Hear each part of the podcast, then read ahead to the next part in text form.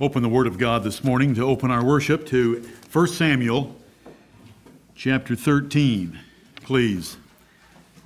1 Samuel 13. Let me read to you a couple of verses from this chapter about Saul and David. This is earlier than you think. Many people look at 1 Samuel 15, where Saul didn't kill the Amalekites, as the issue that cost him the kingdom. It's not true. There was another issue before that in which he also disobeyed the word of the Lord through Samuel and didn't wait for Samuel and went ahead and offered a sacrifice without him being present. And that's right here in this context. 1 Samuel 13, verse 13.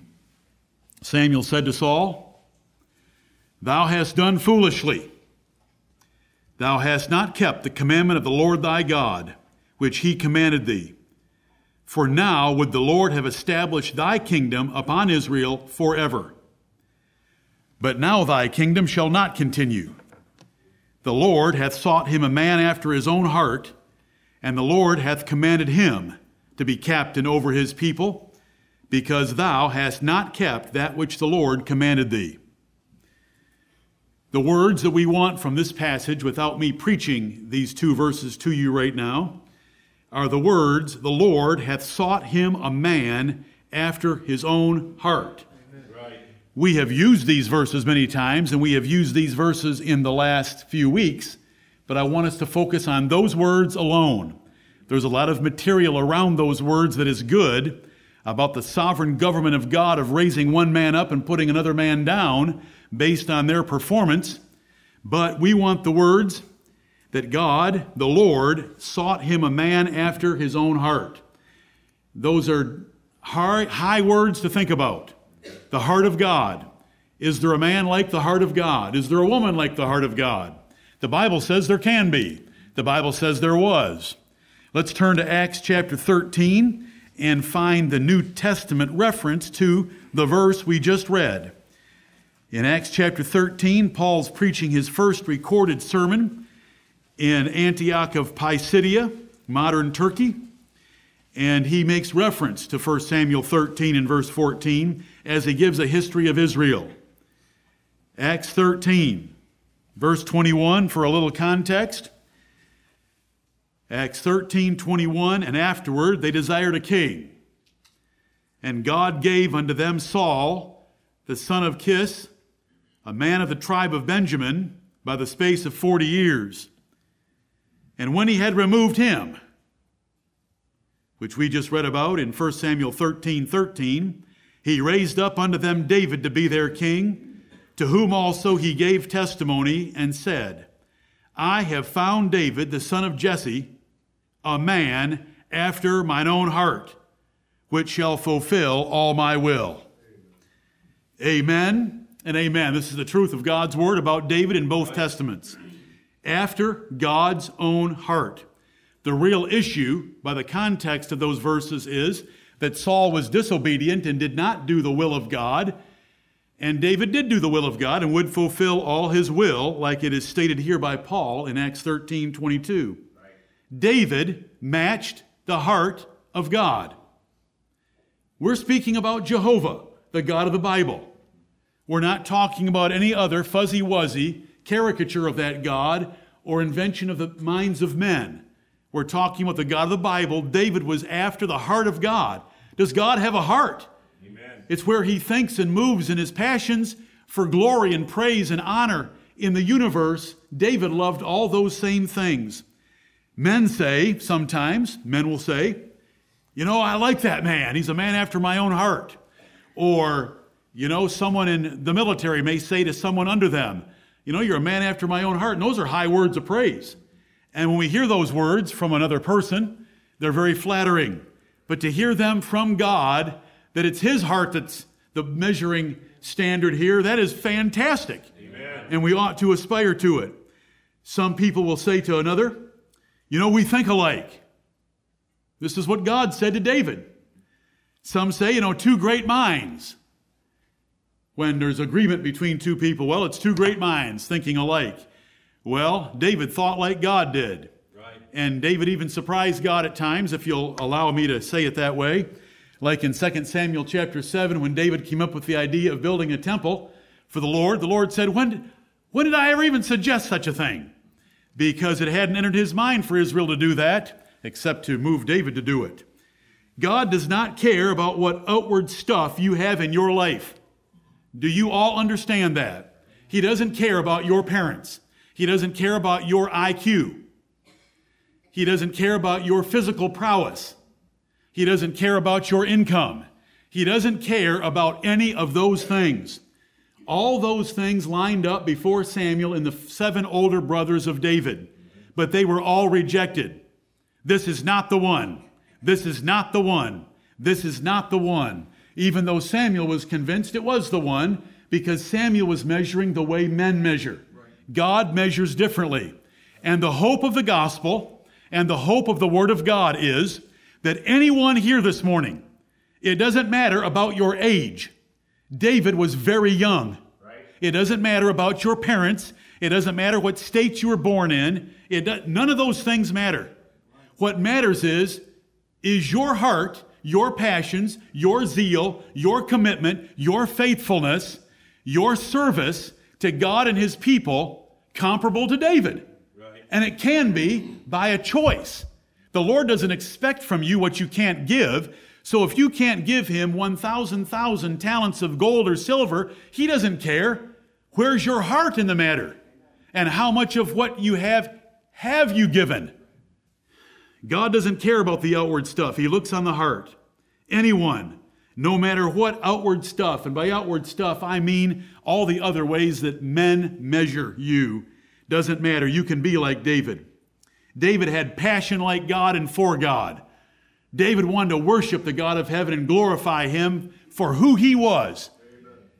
I've tried to deal this week with some new traits, like the fact that David knew God and David loved God. And we read the Psalms to learn about God through David. Right.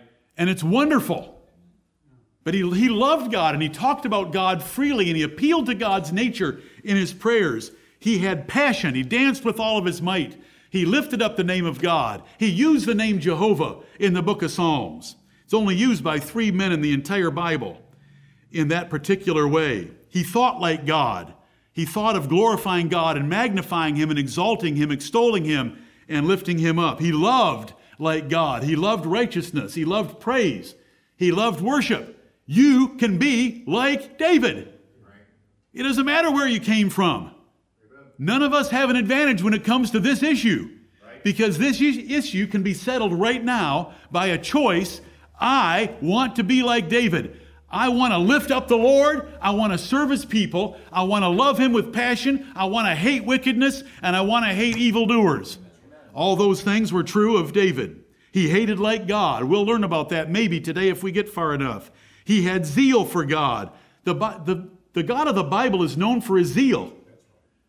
In Isaiah chapter 9, when it says, and you're very familiar with the words, For unto us a child is born, unto us a son is given his name, and it says, says, the government shall be upon his shoulder. It says, it says, the zeal of the Lord of hosts shall perform this. Right. That's our God. David was like that. He was a man after God's own heart because David had zeal. That's why he danced the way he did. That's why he built a temple the way he did. That's why he got 200 foreskins instead of 100. Everything he did was with zeal. That's why he ran to meet Goliath. That's why he took five stones to meet Goliath, because he was hoping there'd be a family reunion that day of the giant of Gath. We can do that right now. We are in boring surroundings. I'm sorry that we don't have a, a vaulted ceiling 150 feet above you. I'm sorry there's no stained glass. I'm not very sorry, and you know that. But uh, right now it's a choice to love this God the way that David did. Are you intent on obeying God's will? David would fulfill the will of God so much that God would promise to him for a thousand generations and for all of eternity that his son would sit on his throne. Now that is a dynasty. You know, every time a sports team gets close to winning their second championship, they want to come up with the word dynasty. This is a dynasty. David's son is still sitting on his throne. And 10,000 years from now, as we sing in the last verse that's not in our songbooks of, of Amazing Grace, he'll still be sitting on David's throne. David obeyed in action and spirit, unlike Saul. You know, we know so little of the other men's hearts in the Bible. If I were to ask you to tell me about the heart of Abraham, what would you tell me? You could come back and tell me, well, he was called the friend of God. Yes, he was called the friend of God. Why was he the friend of God? We don't know that much about Abraham. If I were to ask you, tell me the heart of Isaac, you know even less about him. If, you were to, if I were to give you a few seconds of silence right now to think about Isaac, you don't know that much about him. But David's heart we know. And it was after God's heart, and his life was after God's heart, even though he sinned. And so we're in good company, aren't we? David sinned, we've sinned, we can be like David and glorify the Lord and have him say wonderful things like that about us. He can delight in us if we choose right now, this day, this service, to delight in him. Let us pray. Almighty God, our Father in heaven, all honor and glory, blessing and praise, dominion and power, riches and wisdom belong to thee and thy Son forever. Thou alone art God, wast God, and shall ever be God, independent, eternal, invisible, immortal, our God and Father in heaven. We bless and praise thee above all. We thank thee for thy Son, the Lord Jesus Christ, the surety that stands and sits at thy right hand and bears his bleeding wounds to make intercession for us.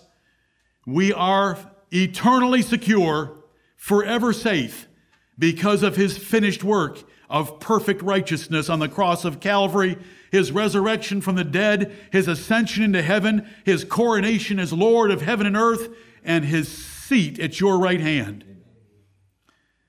But Heavenly Father, we thank you that we also know about your dealings in the affairs of men, that you put one man up and you put another down.